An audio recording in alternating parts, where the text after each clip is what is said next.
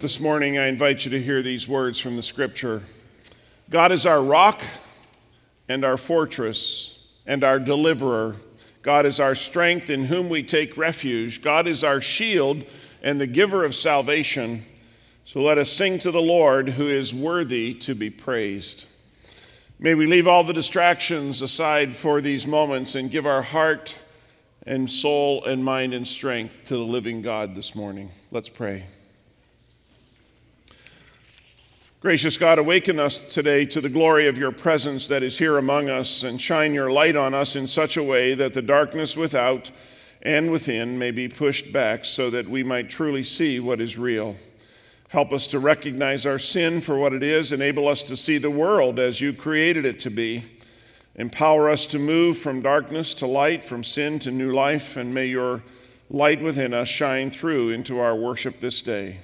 We pray in the name of the Word made flesh, the light which is the light of all people, even Jesus Christ our Lord. Amen. We are in the third week of our teaching series called The Power of Hope. And it's been a series that's got a lot of people thinking and talking, and I do appreciate the feedback that I've received. And if you've missed either of the first two messages in this series, I encourage you to go onto our website uh, via uh, uh, the website or the Redeemer app, and you can listen to the podcast of the service there, or there are printed copies that are available in the lobby for you to pick up and take with you. Let me give you just a little bit of background on today's message called From Bitterness to Freedom. The Old Testament prophet Jeremiah appears on the scene about a hundred years after the great prophet Isaiah. And for 40 years, during the reigns of Judah's last five kings, Jeremiah constantly is warning God's people of coming judgment. And he repeatedly appeals to the nation to turn back to God. But his words go ignored. And in Jeremiah chapter 29, God's people are now uh, find themselves in exile in Babylon among people who were pagan and cruel beyond words. And it would have been very natural for God's people to hate them, to pray for the worst to happen to their enemy. But God, as He often does, offers a different command that is countercultural to what the world tells us to do. And God says, Pray for your enemies, bless those who curse you, do good to those who hurt you radical stuff. But it is the path that leads from bitterness to freedom. And we'll get into more of that uh, in just a few moments. Pray with me, will you? Loving God, you have led us apart from the busy world into the quietness of this, your house. So grant us now the grace to worship you in spirit and in truth, to the comfort of our souls and to the upbuilding of every good purpose and holy desire in us.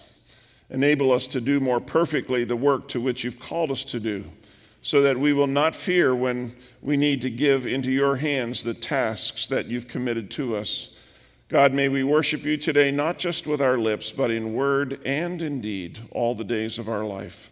And it's through Jesus Christ our Lord we pray. Amen. I suppose that one of the hardest commands in the Bible to obey is the command of Jesus that we should pray for our enemies. In Luke's gospel, the sixth chapter, Jesus says, But to you who are willing to listen, to you who are willing to listen, I say, love your enemies, do good to those who hate you, bless those who curse you, pray for those who hurt you. It's hard because prayer is often the very last thing we want to do for our enemies, isn't it? Mostly, there are a lot of things that we would like to do for our enemies, like getting even or make them suffer like we have suffered. And when we're angry or hurt, prayer doesn't seem like the first thing that comes to our mind. In case you haven't been here for the first two messages in this series, let me give you some background on Jeremiah chapter 29. The year is 597 BC. King Nebuchadnezzar of Babylon attacked Jerusalem and sent many of the people into exile. It was a humiliating experience for the people of God. It was also a punishment from the Lord because of their rebellion. In a true sense, they got what was coming to them 70 years of captivity in a foreign land ruled by pagans who did not worship God. Now, not all of the Jews were taken to Babylon. Jeremiah was one of those who was left behind. In chapter 29 is a letter he sent from Jerusalem to the exiles in Babylon in order to encourage them. Beginning with verse 4, this is what Jeremiah says. This is what the Lord of heaven's armies, the God of Israel, says to all the captives he has exiled to Babylon from Jerusalem Build homes and plan to stay.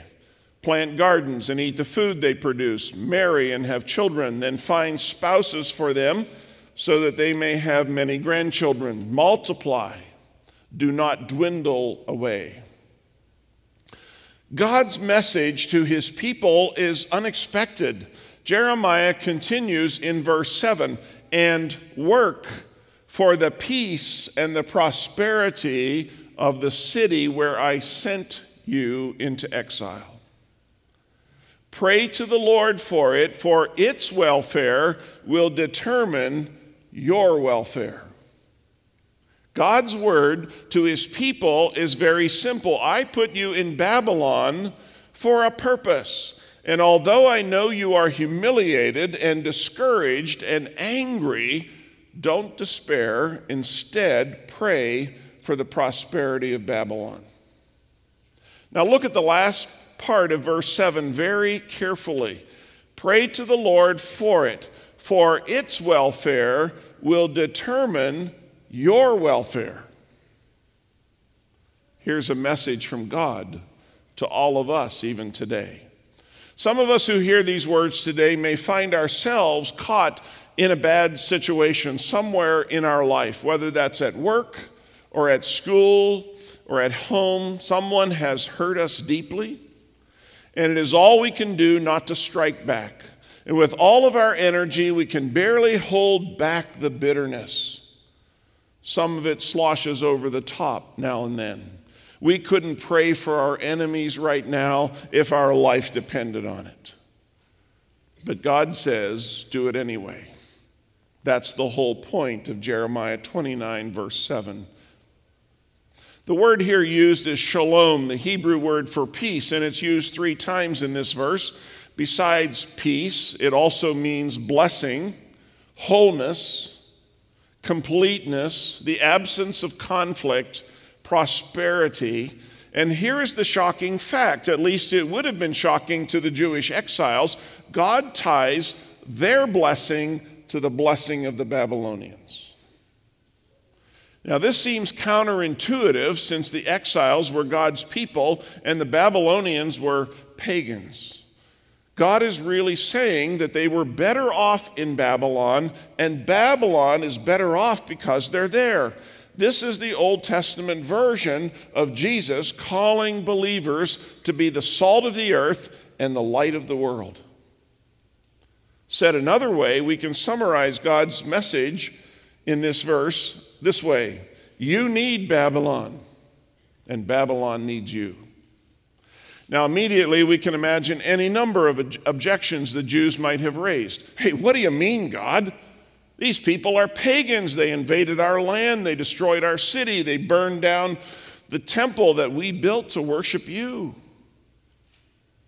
They're vile people. They're murderers. They're thieves. Why would we want to pray for them? They don't deserve that. Now, this last point is certainly true. In fact, all these points are true. The Babylonians were not nice people. You really can't be a nice, barbaric killer, can you? There is no such category. To spread their kingdom, the Babylonians acted ruthlessly against anyone who dared to oppose them. Life was cheap, death was easy. Torture was a means of sending a message to a future foe. God says to his discouraged and his dislocated people, I know you don't like it here, But it doesn't matter. You're going to be here for a while, so settle down and make the best of it. Don't treat the Babylonians as they've treated you. Try to bless them and be a blessing. Pray for the Babylonians. They certainly need your prayers. And you, my people, need to be praying. So as you pray, I will bless them. And in blessing them, you too will be blessed. Now, nothing seems more natural to us than to hate those who have mistreated us. But God teaches us a better way. I know people who would say, you know, everything the world says, you know, we should get even, we should get revenge. The world says, get even, but God says, seek the good of those who have harmed you. The world says, get angry. God says, pray for them. The world says, look for chances to make them suffer. God says, look for chances to do something good for them. The world says, don't waste time loving bad people. God says, I want you to love them anyway. We need to pray for our enemies, and they need our prayers. If we don't pray for our enemies, who will? If we don't pray for our enemies, how will they ever change? If we don't pray for our enemies, how will they, we ever be set free from the bitterness inside of us? See, every time we are faced with people who mistreat us, we have three options. We can hate them with total hatred, but that really accomplishes nothing. We can struggle to hold back our anger, but that will emotionally exhaust us eventually. Or we can pray for God to bless them, and that opens the door for God to bless us as well. Jeremiah chapter 29, verse 7 raises some questions that I think we need to consider. And the first one is where do our enemies come from? On a human level, there are many answers to that question. Enemies most often come from among those who are closest to us. And we'll come back to that in a moment. Sometimes people turn against us because of the foolish things we do. Other times we may suffer at the hands of someone whom we have done nothing wrong to. People may ridicule us because of our appearance or our background or our personal beliefs or our ethnic origin or our skin color or our position in life or our money or lack thereof or for a million other reasons. They may think that we're boring or empty or trivial or bothersome or an impediment maybe to their career. They may be prejudiced against us for no good reason. Perhaps they dislike us because we've succeeded where they have failed. Who knows? Enemies rarely explain themselves. But on a deeper level, our enemies come from God. God allows them to enter into our life for reasons that are rarely apparent to us at the time. And there's a story in Scripture, um, the case of Joseph and his brothers in Genesis chapters 37 through 50, that illustrates this truth. When Joseph's brothers threw him into a well and sold him to the Midianites as a slave, they only had evil in their hearts. And when Potiphar's wife falsely accused him, she lied because of her injured pride. And when he was thrown into jail, no one could foresee that eventually he would one day be the prime minister of Egypt, second in command only to Pharaoh. And even Joseph himself had no idea what it all meant until years later, during a great famine, when his brothers came to him seeking food Thinking he was an Egyptian, they didn't recognize him because they believed he was dead a long time ago. And then, and only then, did God's plan begin to come into focus. That's why three times in Genesis chapter 45, Joseph declares to his brother, brothers that God had sent him to Egypt to put him in a position where one day he could save not only his family, but a whole nation and uh, preserve a godly heritage on the earth. Years later, Joseph utters those famous words that sum up his understanding of God's sovereignty in what his brothers had done. He said, You intended to harm me, but God intended it for good. You brought me to this position so that I could save the lives of many people. Only a person with a deep belief in the sovereignty of God could utter those words after suffering so much mistreatment. In the same way the Babylonians meant to conquer the Jews and humiliate them, God meant it for good.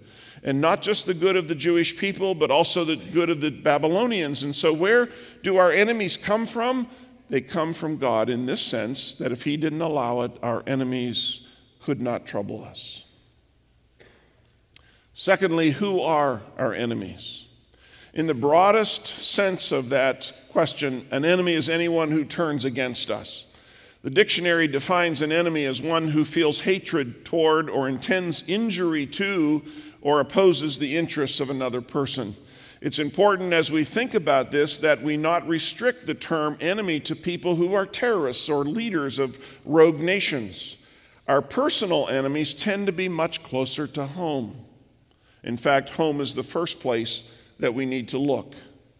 Jesus himself said in Matthew 10:36, "Your enemies will be right in your own household." In that very passage, he also specifies three very closely, very close relationships that often go sour. He says a father and a son, mother and a daughter, mother-in-law and daughter-in-law. And we can easily infer from that list that that's not a complete list, but there are other close relationships that sometimes go bad, including parent child relationships, husband wife, grandparents, uncles, aunts, even various distant relatives. It certainly includes people at work, people maybe even who attend church with us. The enemies we are told to love usually are not people in some distant foreign land. Most of us will never maybe visit places like North Korea or Afghanistan, but we do have to go home every day and face people that may or may not be glad to see us. Every week we work with people who may dislike us. We may even come to church and see people we'd rather not see. And if this teaching of Jesus is going to work, it must work first in the relationships that are closest to us. God places inside every family some people who are going to rub us the wrong way. And I heard a Bible teacher once say that God puts in every family people whom he uses to prepare us for leadership in the world. He puts a Judas or an Absalom or a Peter or a Barnabas or a Timothy in every family. And that's why our closest friends, our strongest supporters, our biggest critics will usually come from our own flesh and blood. We have to learn to deal with the people closest to us before we can impact the world around us. So let me be more specific. Our children might at times be our enemy. Our husband or our wife could be our enemy. Our parents might be the enemy. Certainly, our ex wife or ex husband might be the enemy. See, it isn't just people who are out there somewhere, nameless, faceless, anonymous, evil people who are our enemies. Sooner or later, people that we love will often hurt us deeply. And at that point, and for at least that moment, they have become the enemy. And if we are honest enough to admit it, we have to become we have become their enemies too. And something, something like that happened to the Jews who were in exile. They hated the Babylonians with a fierce hatred. Now, I want you to consider the final words of Psalm 137. And some of these words in these next two scriptures get pretty raw, so I'm not going, you can read them for yourselves. I'm not going to read it just the way the scripture has it written in this translation. And I think you'll understand why. But in Psalm 137, verses 7 and 9, this, the writer says, O Lord, remember what the Edomites did on the day the armies of Babylon captured Jerusalem. Destroy it, they yelled, level it to the ground. O Babylon, you will be destroyed. Happy is the one who pays you back for what you have done to us. Happy is the one who takes your babies and smashes them against the rocks. Have you ever prayed like that? Wow. Strong words. There is no way to soften those words or to dim the anger that they express. The Jewish exiles are asking God to send someone to invade Babylon to do to them exactly what they did to Jerusalem and then destroy their family and their children in the process. It's hard to imagine closing a worship service reading that passage, isn't it? And yet we can't deny that Psalm 137 is part of the inspired text of Scripture.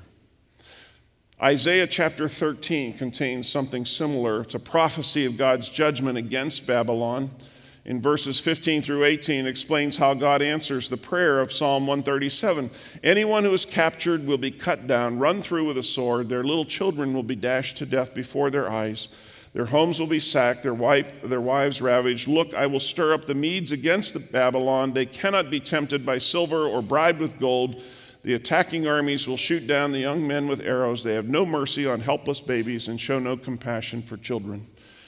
Even though, even though the prayer of 137, Psalm 137 seems extreme, God answers it, kind of literally, by using another pagan kingdom, the Medes, to come and judge the Babylonians. And that's how ju- God's judgment came on those who so badly treated his people, Israel. Now, it's not as if we have to choose between loving our enemies or hoping that someday they'll be punished. If we do our part, which the scripture says is loving them and praying for them, God will take care of the judging part. In the meantime, we will be blessed if we work for the prosperity of our enemy and pray for God's blessing to be upon them. Now, if all that sounds kind of confusing and tough, then just remember this if we remain bitter, we're never going to get any better. If we try to get even with those who hurt us, we are most likely going to hurt ourselves in the process. And if we try to punish our enemy, we are usurping God's authority. But if we love our enemies and bless them and pray for them, things are going to go better for us and they're going to go better for them. And we can then sleep well at night knowing that if they need punishment, God is going to take care of it in His own time and in His own way. And that is the real meaning of Jeremiah 29 7. Of course, it's easy to talk about all of this, you know, abstractly. It's much harder to love our enemies on a daily basis in real life. We are to love those who despitefully use us and abuse us and victimize us. It's not easy to do in any case, but it's much harder to love when we feel deeply and repeatedly violated and our trust has been destroyed. And yet, Jesus' command remains but to you who are willing to listen, I say, love your enemies, do good to those who hate you. Tough stuff, isn't it? We cannot, we cannot escape Jesus' command. It is a key part of our spiritual journey that leads from bitterness to forgiveness to freedom. To say it another way, we cannot be set free until we set others free to be blessed by God.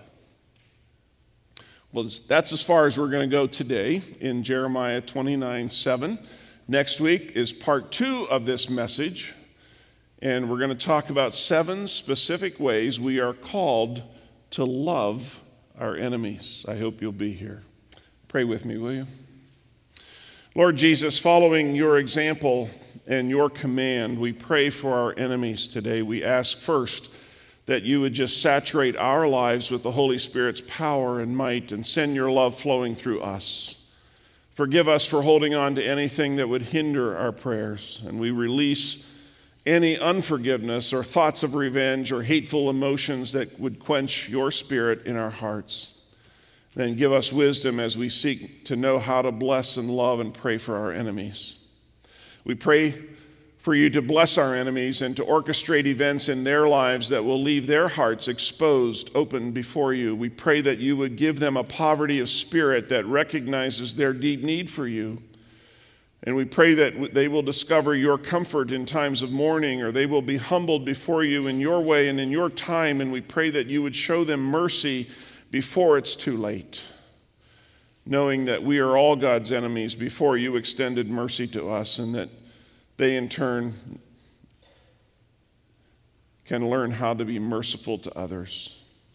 Lord, we pray that instead of following a path that leads to more evil, they would hunger and thirst for your righteousness, become advocates of your justice, and that their warring spirits would be changed into peacemaking. Remove the facade of well being and tear down the lies that have been deceiving them and hedge their ways until they can see no way up, no way out but up. And we pray that you would show them the futility of what they're doing because in opposing God's kingdom and in their darkness, they are often oblivious about the true reasons for their behavior and resulting consequences. So, God, reveal to them any deep hurts or traumas in their own life so that may be contributing to this destructive behavior. And then we pray for conviction, for an honest evaluation of their own destiny, for a sense of desperation, if that's what it takes for them to consider your claims and to discover who you really are. God, pursue them, even allowing goodness to lead them to repentance, and give us patience. Give us a deep trust in you, even when we can't see the changes taking place. And when we waver, not wanting to pray for our enemies, help us to remember your grace that's been poured into our own lives. And what would we be without you? God, we ask all of this in the name of Jesus Christ, our Lord. Amen.